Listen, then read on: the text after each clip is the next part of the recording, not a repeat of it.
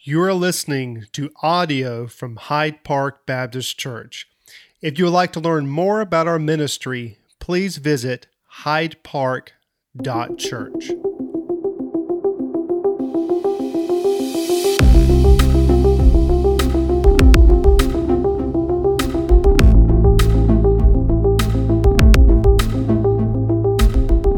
As we continue uh, to take a look at not only the gospel, but also our responsibility to it.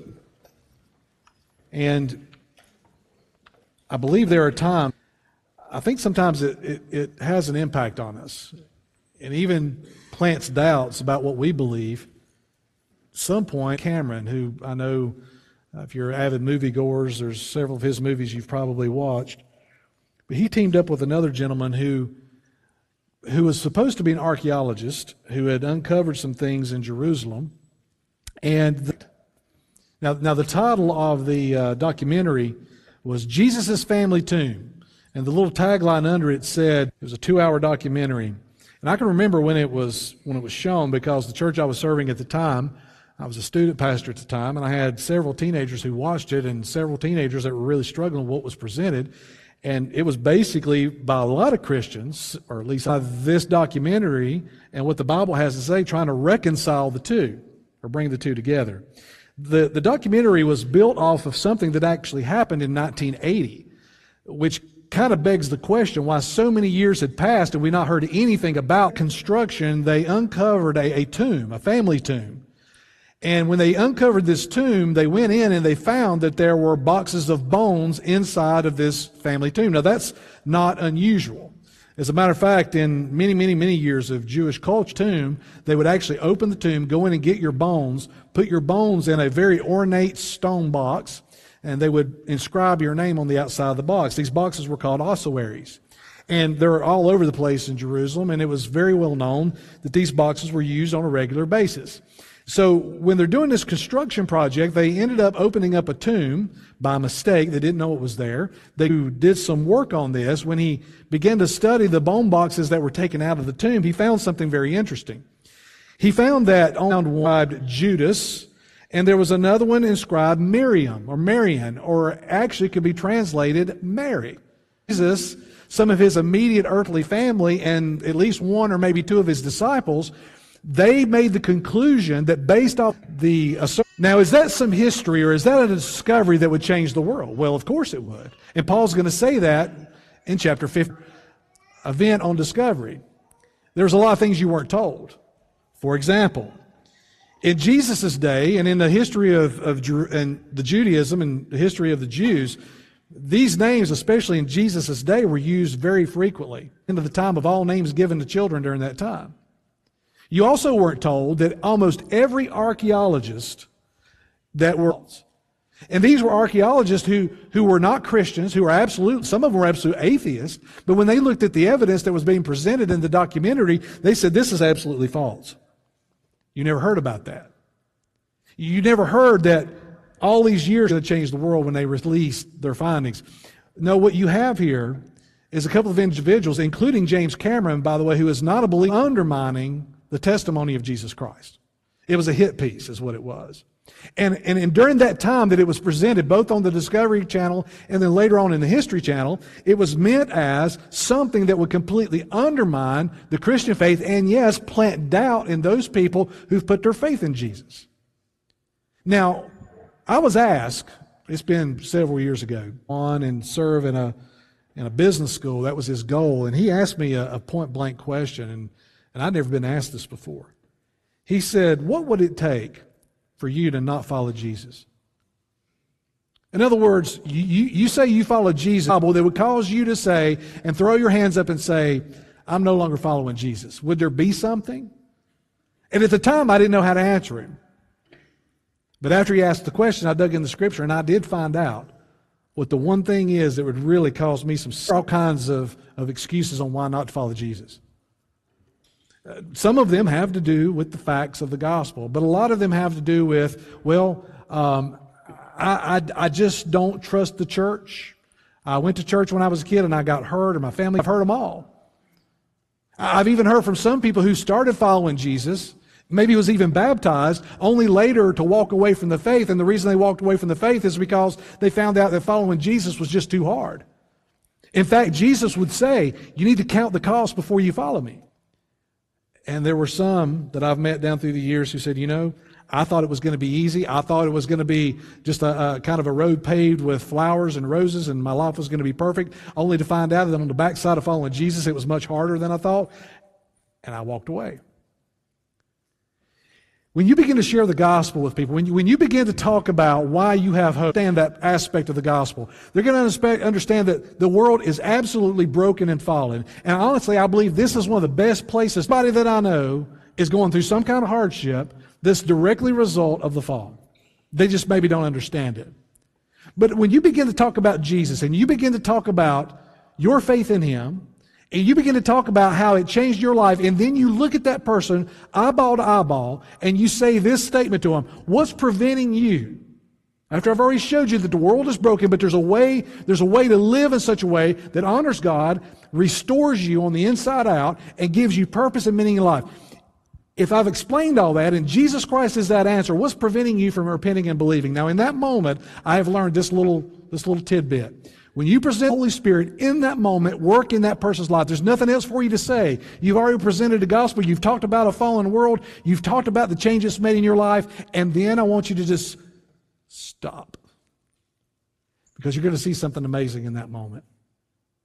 In that awkward silence, when you stop talking and you've kind of put it out there for them to respond, what you're going to hear is, well, taxes, or oh, I know about this person. And all of a sudden, every kind of excuse comes out in the world. And I'll tell you what's happening in that moment. They're feeling the weight of their own sin.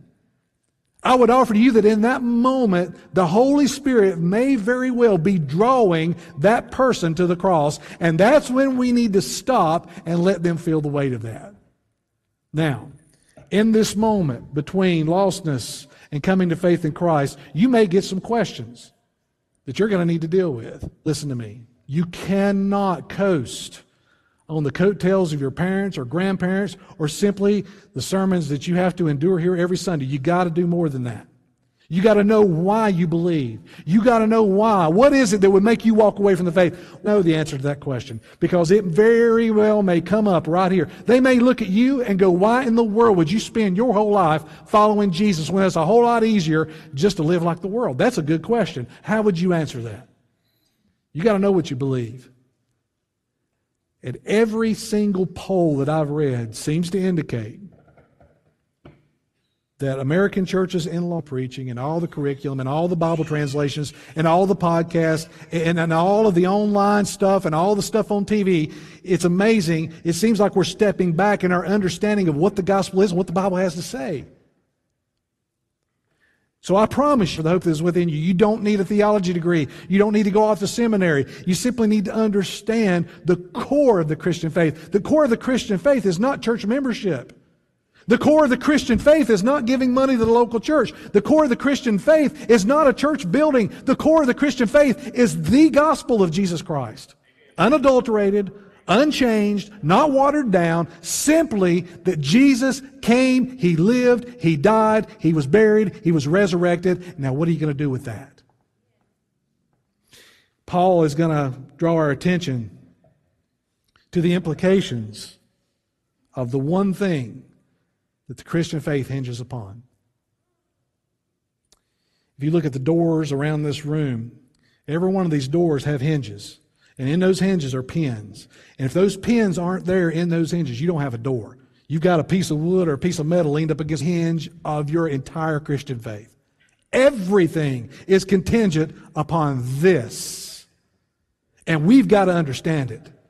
And not only that, we've got to defend it. And we've got to explain it. And we've got to stand upon it. Because if you're standing on anything else, you're standing upon sand, not upon rock. Paul writes to the church at Corinth, and he says the church at Corinth, they started it and planted it upon the gospel of Jesus Christ. It's been proclaimed to you. I've modeled it. I've taught it. You received it. You were baptized.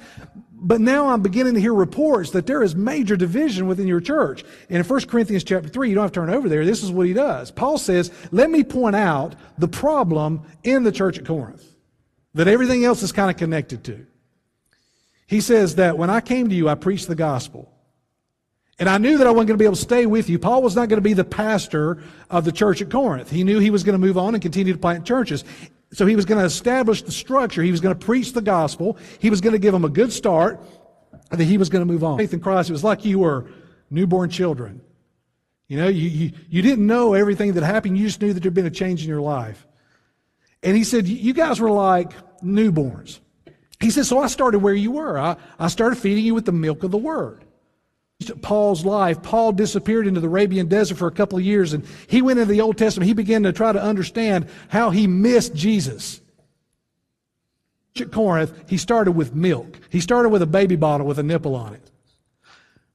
He says, but that milk that I fed you was to move you on to maybe some Gerber's baby food. That was the next step. Maybe get a little deeper, get some green beans in you, right? Some peas. It's kind of still mushed up, not the best in the world. I remember opening that stuff when my children were small, and I'm like, I can't. Eventually, we move to some solid food. We get deeper into Scripture. We get deeper into who Jesus is.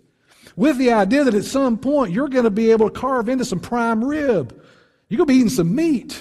So we're going to move from a bottle to a big old steak to mature and to grow. But you know what he found? They were still in the nursery. Uh, they still had a bottle of milk in their mouth. And then, mature in your faith, you are prime. You are ready for a false teacher to walk into your life and completely mislead you. And they are, there's plenty of them, of a Methodist church. And what he wrote and what he said about the Bible stunned me. There are plenty of false teachers to be lies because you're being misled. And in chapter 15, Paul's going to answer for us what the core is. He's going to answer, do not debate this. We do not, we don't, we, we are not going to sit down with any single person from a cult or any other religion in the world and we are going to release what would you to walk away. Paul is going to identify it right here. Look at verse 12. He says, now if Christ is for false teachers that had kind of arisen in the church at Corinth, there, there was a doctrine that they were teaching.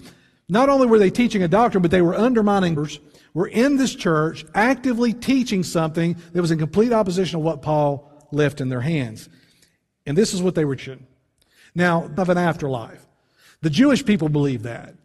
But, but they believed, and some of, some of them were different how they approached this, but as a ghost, for you to bodily resurrect, in other words, you would not have a body. This is what they were teaching. Now, Paul says, you believe, you act on. Whatever you accept as truth, that's how you live your life. So listen, belief and truth doesn't just have some kind of side effect. It's actually dictates who you are and what you do and the choices that you make every single day. And some of you proclaim that there's no way for a bodily resurrection. Verse 13. Paul is going to give us the implications of believing that lie. Now you're here this morning, you may be, you may have bought into the idea that Jesus, when he resurrected, your belief in that is that he just turned into a ghost. His body's still in the tomb somewhere. That may have been what you were taught. But I want you to understand the implications of believing a lie. Paul says, but if there is no resurrection of the dead, no bodily resurrection of the dead, then let's get right to the point. Then not even Christ has been resurrected. So, Corinthian church, if you want to take this position, you've got to understand what the implications of that position is. And it goes completely in opposition to what I told you. Now remember, Paul is an eyewitness on the road alive with a body, great light, great power, great presence, so much so that Paul buries his face in the dirt. So Paul is a witness to a resurrected Lord. So he goes on. He says, So then if Christ has not been raised, look at verse 14. And if Christ has not been raised, then our preaching is in vain and your faith is in vain. You could take that word vain. The Holy Spirit failed just as Jesus predicted that it would. From that moment on, we've had something on the globe called the New Testament church. And all down through the ages and corridors, how over 2,000 years now, there have been people just like me all over the globe preaching the gospel. There have been people who've gone into nations, gone into missions, gone all over the world with the same message. And that is the message of Jesus Christ and that the gospel will transform you. We've been all over the world. There's still portions of the world that have never heard. And there are still people going and sharing the gospel. And I want you to understand what Paul is saying here. Paul is saying that if Jesus did not bodily resurrect, then every sermon that has ever been proclaimed, every time the gospel has ever been shared, has been a complete farce and a complete lie. That missions is a joke, is a waste of time. All the time that all of those expositional preachers have said, tearing into God's word, was based on the premise that Jesus Christ. I'll probably regret that. Uh, I'm not here because you pay me. I'm here because there's a resurrected Lord. But Paul says all of that, all of that is useless. And your faith is useless. He says that faith is useless. Faith is in vain. In other words, it's a waste of time. You see, faith, facts, something that corresponds to reality. So when, G- when Jesus is said to have hung on a cross, lived upon this earth, and yes, he did in fact die on a cross, and they're atheists. There's all kinds of historical says if your faith goes any more than that, then it's useless. Then he says, verse 15, he says, We are even found to be misrepresenting God because we testified about God that He raised Christ, whom He did not raise. And if, if it is true that the dead are not raised, Paul takes it another step. He says, Not only has all the preaching been in vain, but my preaching's been in vain. All of his church planning. Church is not a church at all. It's just a gathering of people who get to hear speeches every week. Every invitation, every proclamation, every sharing of one on one was a misrepresentation of God Himself. Now get this.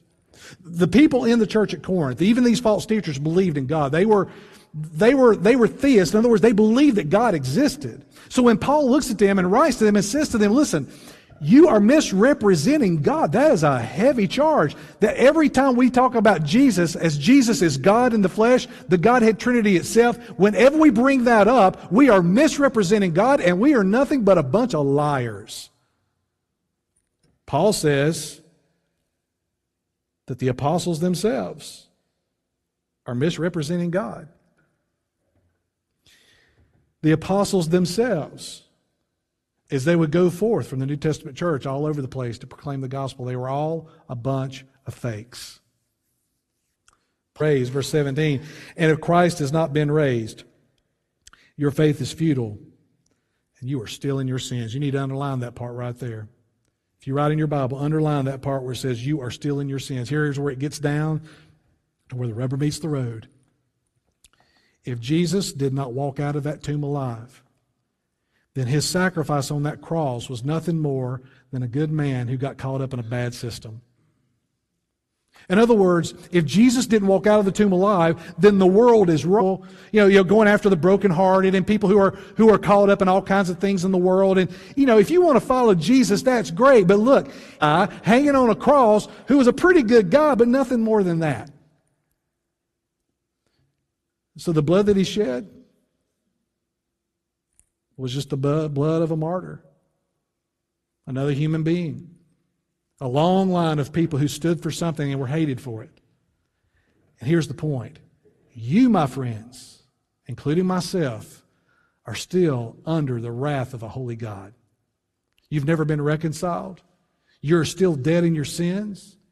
All we've got left is maybe a works based kind of thing to where maybe we can do enough good things, just like Islam and just like Jehovah Witnesses. Enough, come on in. That's what's left, folks. Without a bodily resurrection, you are dead in your sins. You've never crossed from death unto life. You've never come out of darkness. And you, in fact, have no hope. Paul says to the church at Corinth, listen, if you go down that path, there's implications, and you need to understand what they are. He says, if, you've not, if he's not been raised, your faith is futile. In other words, it's weak, it's useless, and you're still in your sins. Look at verse 18. Then those who also who have fallen asleep, in other words, died, that's how Paul uses that term. Those who have fallen asleep or those who have died in Christ have perished. I've done a lot of funerals down through the years. Probably a lot for the amount of years I've been in ministry. And during that moment, when a loved one passes away, there's all kinds of chaos that comes into a family. It doesn't matter the circumstances. And during those moments of a person who maybe had a long illness, or maybe it was an accident, it was completely unexpected, or someone died with a condition you didn't even know about, it doesn't matter. When that happens, all kinds of things begin to happen. And for that immediate family, they don't even have time to grieve most of the time in the early stages of grief. And the next thing you know, there are people coming by. Thank God for them. And they're bringing food. And then you got then you got to plan a funeral. And you got to get all those arrangements. So for really for two weeks there, you're, you're just kind of caught up in a, in a system that, where you don't even have time to even think. I'll, I'll tell you when it all hits. I've seen it over and over and over again. Some families, when we're doing the funeral, the memorial service, they hold it together. You can watch the family, and they're trying to hold it together. But right in front of me is a casket or even an urn with ashes in it. And the reality, I'm, I'm talking about, folks, the cold, stark reality of life and death is never more profound than in that moment. That's why we always talk about Jesus. That's why we always bring the gospel up in that moment. Because everyone sitting in that room is confronted with their own reality. And that is that one day they're going to face the same thing. And that's hard, folks. You know what it is. You've been through it multiple times in the waves of stuff that overcome you at that moment for the spouse or for the kids or for the brothers and sisters. But then we make our way to the graveside. The grief come out. And it's at that graveside where I stand in front of that family, in front of all their friends, and I try my very best in that moment to say to them, listen, what you see here is not the end of the story. It's the beginning of a grand and beautiful story that this person, this is what I want on my tombstone. Make a note here, folks. When I kick the bucket, when I die, I want on my tombstone these very words. He has just begun to live. That's what I want right there. And when I look at the family, I look at them and I go, there is hope. And I may use some passages. I may use Psalm 23. I may use uh, 1 Thessalonians chapter 4, talking about that day when we'll be bodily resurrected. I don't know what I'll use, but I'll use something. 1 Corinthians 15, the latter part of this chapter. I'll use it. You know why I'm doing that? Because I want to direct their attention to the reality of an empty tomb. But folks, if that tomb did not empty, then that is all a bunch of fake garbage. I want you to feel the weight of this. That every funeral you've ever been to for a believer, that grave is in fact the very end for that person if Jesus did not bodily resurrect. That's how serious this is. That's why it's the very core of the Christian faith. That's why it's the pin of the hinge of the door of Christianity. Everything contingent, is contingent upon this. And Paul says that if you're going to believe this foolishness, you've got to understand where that takes you. It takes you to hopelessness. It takes you to despair. And it takes you the bodily resurrection of Jesus Christ. Thankfully, Paul eases up in verse 20. Notice what verse 20 is that. But in fact, now when Paul says that, what is he saying? He's saying that there is objective truth that corresponds to reality that something happened in Jerusalem at that empty tomb. Paul says, out of the out of the experience that he had on the Damascus Road, but even beyond that, as to what the Scripture actually has to say in the Old Testament about this man named Jesus, that something happened. Paul says, but in fact, something that corresponds to reality. Lost person, you got far too much to lose to just discount the resurrection. Lost person, you got way too much to lose here. As a matter of fact, can I offer to you that if you don't believe, if that's the one thing that's keeping you from crossing the death and the life, you got a whole lot more to lose than I do. Hear me out.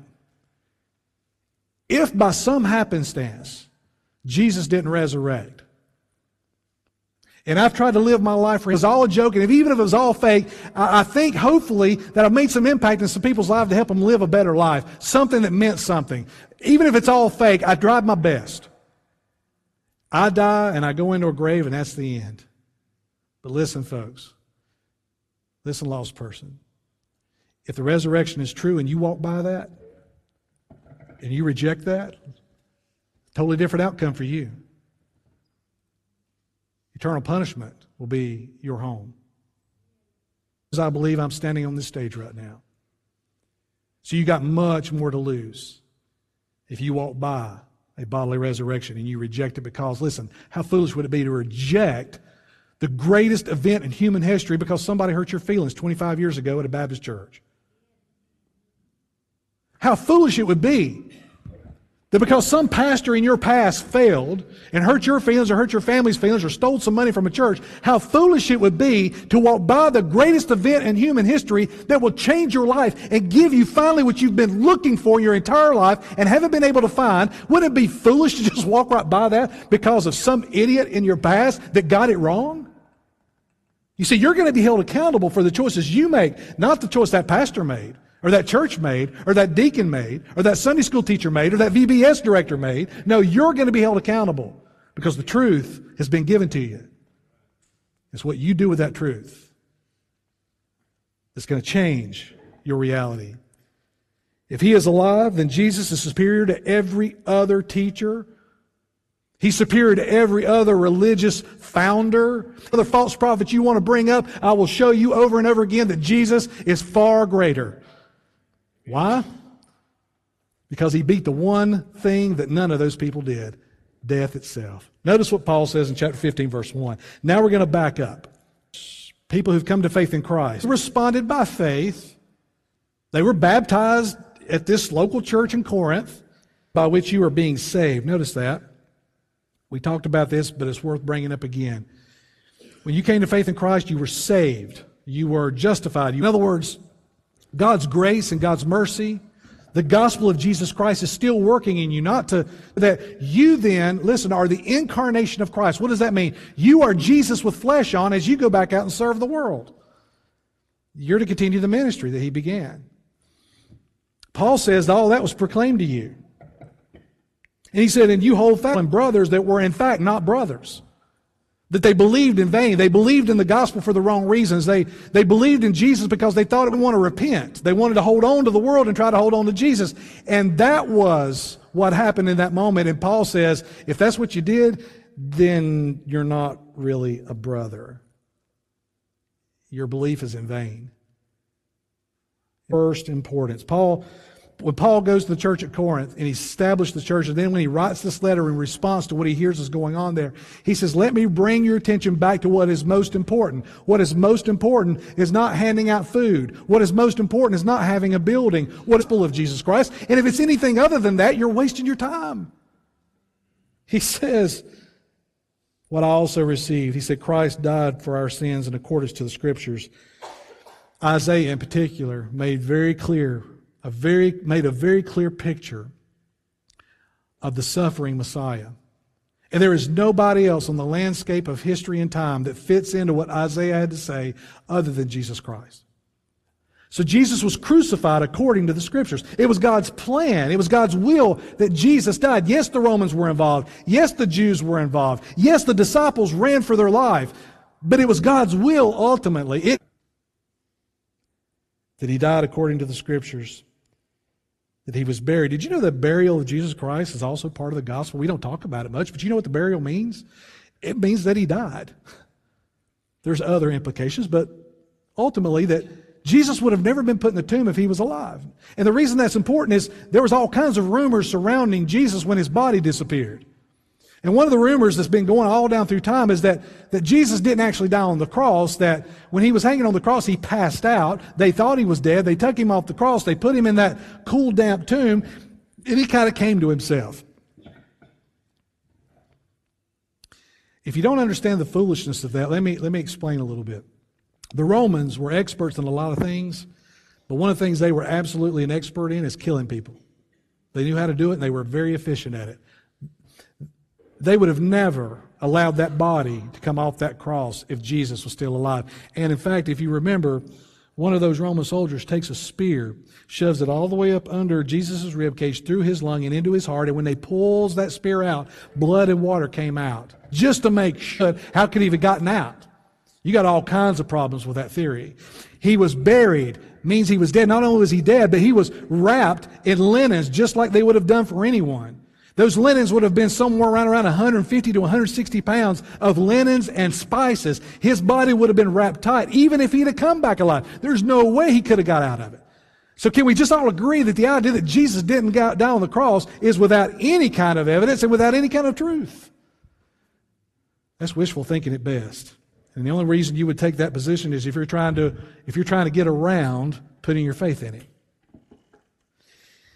He says he was di- he died according to the scriptures. He was buried and he resurrected according to the scriptures. He appeared to Cephas or Peter, then to the twelve. Then he appeared to more than five hundred brothers at one time, most of whom are still alive at the time of the writing that Paul wrote to the church of Corinth. There were people walking around, maybe with canes. I don't know how old they were, but they're walking around with canes going, I was there on that day. I touched him. I felt him. I had a meal with him. I watched him ascend into the heavens. Jesus was not a ghost. He was bodily resurrection. I don't have any explanation for that. I know it completely goes past any kind of scientific reasoning we've got, but that's the God we serve serve. He does not operate in the laws of humanity and the laws of this planet. He completely goes, transcends it. And if he wants Jesus to walk out of a tomb alive, that's an easy thing for our Father. Not even a problem. Not a problem at all. So, he says 500 saw him. James saw him. And Paul says one of untimely birth. Paul says, Man, I can just imagine that Paul saying, Man, I wish I could have been born a little bit earlier so I could have been part of this. Paul's born a little later. He's trained in Judaism and he hates Christianity. But when he saw Jesus on the Damascus Road, it changed everything. Paul, who was a murderer, became a church planter. Paul, who was filled with hate, became a guy who was deeply, deeply in love with Jesus Christ, so much so that he was willing to suffer himself. You know, there was a rumor that started right after Jesus resurrected. I mean, it was immediately after. It's in Matthew chapter 28, verses 13 through about 15. Uh, the Pharisees were so upset about the fact of this pesky resurrection, right? The, resur- the resurrection is kind of pesky. You can't get around it. And the evidence for it is overwhelming. So the Pharisees, once they hear that the body of Jesus is missing, they've got to come up with a plan.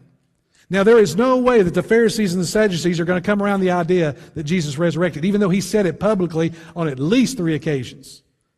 No, they're never going to come to that conclusion. So, so the Pharisees come up with a great idea. They say, well, look, we're going to give you some money, and here's what you need to do. You need to go out there and start a rumor. And the rumor is this the disciples stole the body out of the tomb and have hidden it somewhere else and have perpetuated the idea that Jesus resurrected bodily.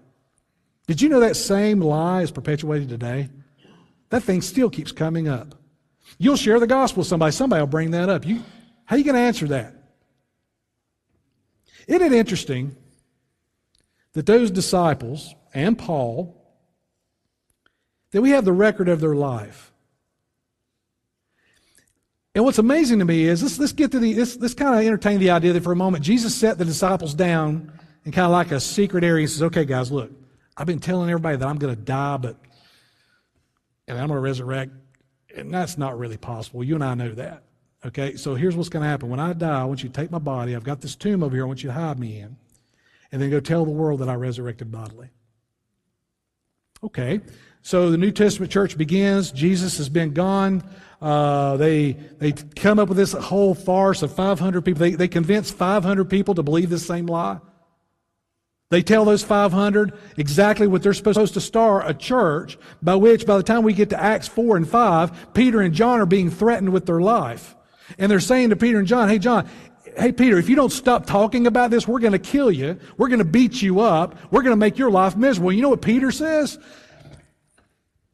I can't help but talk.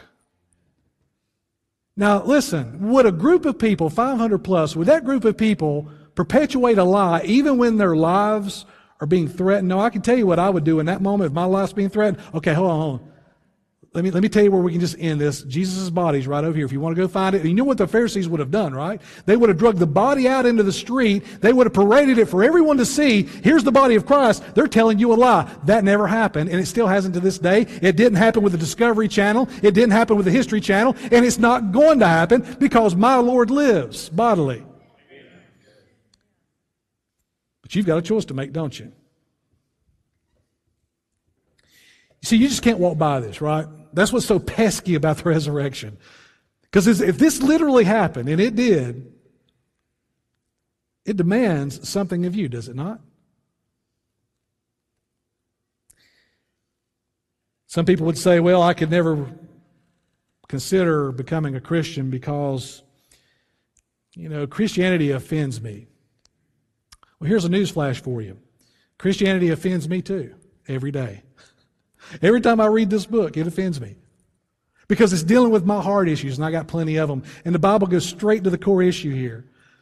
So the, the ones who offer to you in this moment right here an excuse, can, can I offer to you that, by the time you talk about a broken world, and I believe this is one of the best points to start talking with someone about the gospel because we all know brokenness.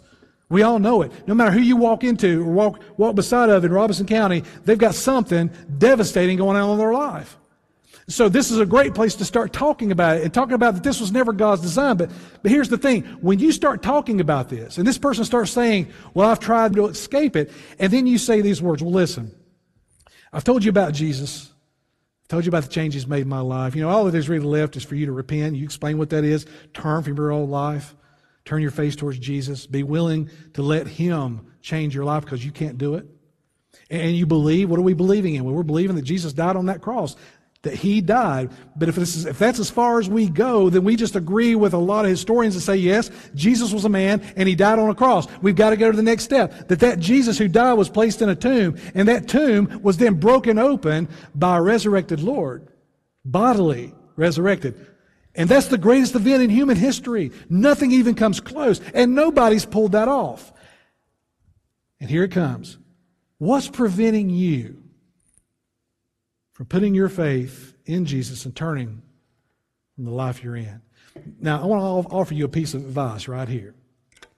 When you get to that point and you extend that opportunity for them right there in that restaurant or in Walmart or at the gas station or at the coffee shop or you're having a drink of coffee, at that moment when you've presented the gospel and you've been talking about how it changed your life, and we get to this point, we say, what's keeping you from doing this? Can we all just, can I just tell you this? And this, I don't mean this to be abrupt, but can you just stop talking at that point?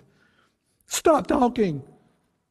Will you extend an invitation for them to respond? This is a hard thing for me because this is what I get paid to do. Talk. But I gotta shut up because they're looking, this person is looking for every opportunity to not deal with the issue. And the issue is, is there's a resurrected Lord that's gonna hold them accountable and that heaven is real, hell is real, everything that Jesus had to say is real, and now it's time for you to choose.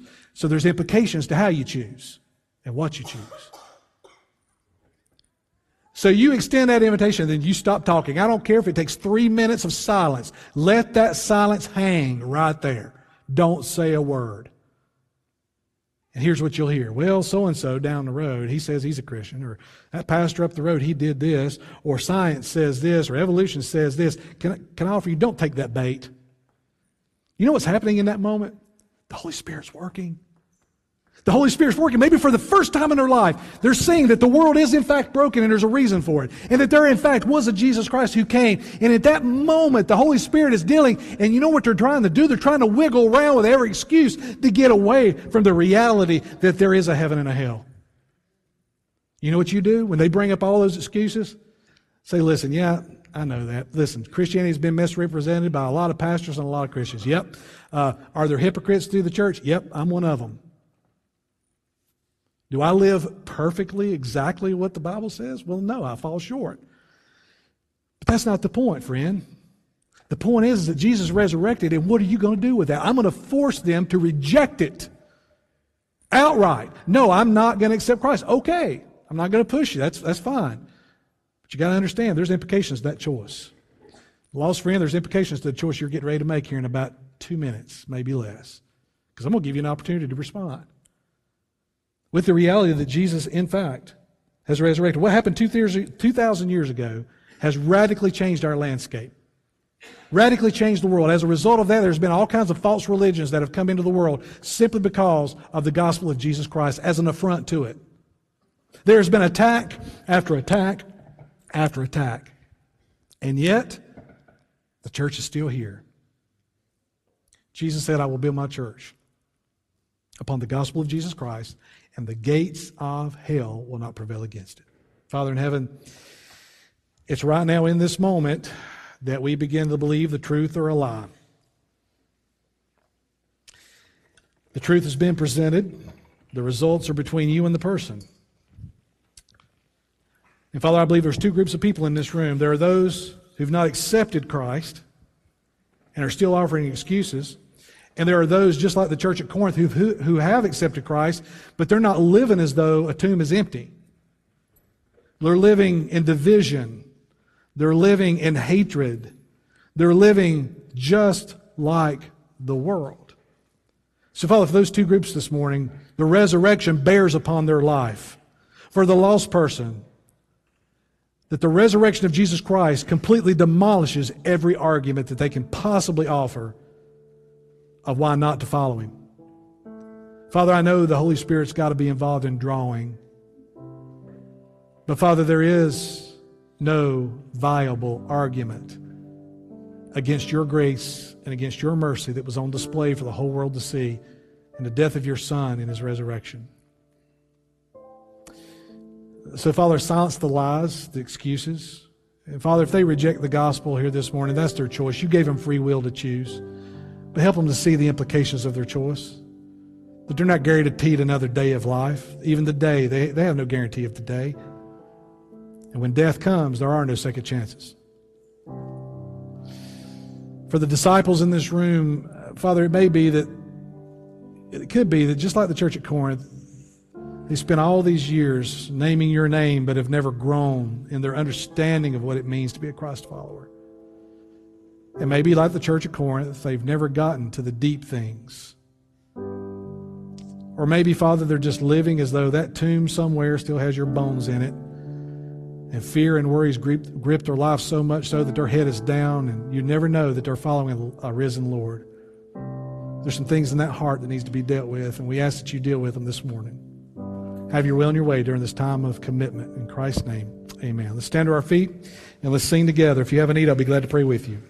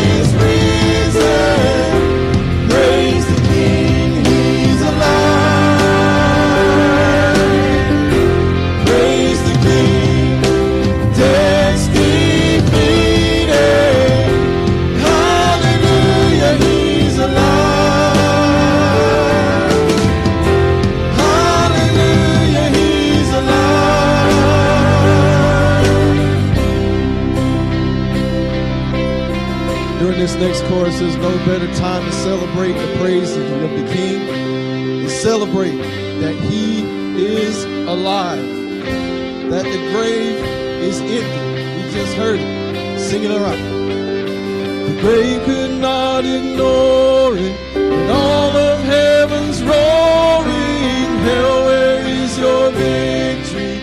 Death, where is your sting? The world could not ignore all the saints are roaring, Hail, where is your king?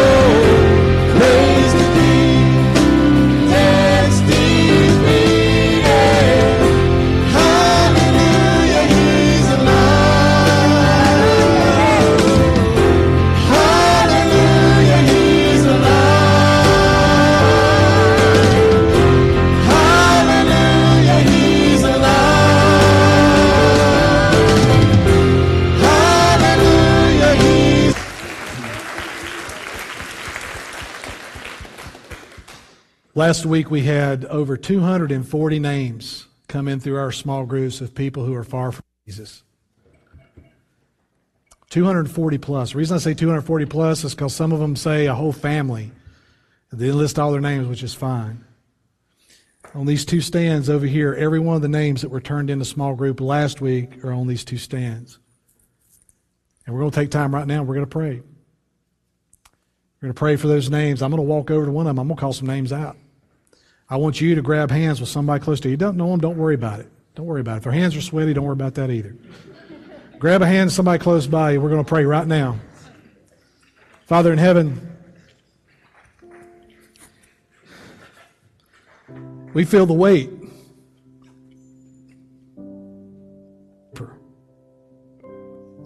This represents lives that will spend eternity in one of two places. And Father, we, and myself included, are way too casual about that.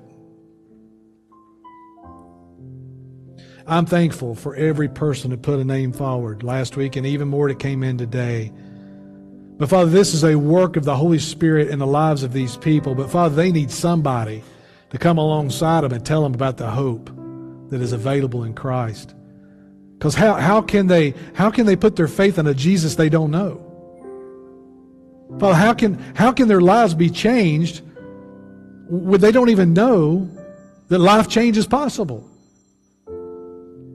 So, Father, right now, as we hold the hand of the person next to us, we feel the weight of all these names. So, Father, right here, I've got one that says Tim, my brother, Michael, Margie, a neighbor, my cousin, Thomas and Stephen, Paul and Fred, and Barbara, and Joy and Nathan, Katina, and Jordan and Bryce, and William and Matthew, Shannon and Tiffany, Travis, Michael, and Casey, and Jeff. Father, you know every one of these names, and every one that was submitting. You know, you know their situation. You know they where they are right now. Some of those names I recognize.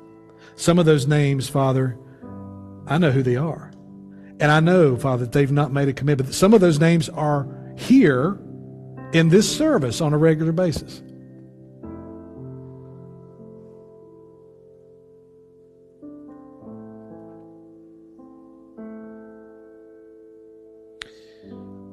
And they will spend eternity in one of two places. So, Father, we beg. And we know, Father, we're praying in your will. But we beg, Father, that you would do a work in these hearts. Break away the coldness, the hardness, and the excuses and the reasons to not believe. When all, and then all that's left is an empty tomb and a choice to make. Take everything away but that. Father, send people into the lives of these people. And that there would be boldness and freedom and joy and hope shared. Because, Father, this is more than just praying for these names. This is about going. This is about being active. If they're far from Jesus, but close to the person, there's only one thing left, and that's to bring Jesus up and bring the gospel up. May we be found faithful in doing exactly that even today. We ask all this in Christ's name. Amen. Thank you for tuning in to this week's sermon. For more information about Hyde Park Baptist Church, please check out our website, hydepark.church, or on social media on Facebook and Instagram at Hyde Park Baptist.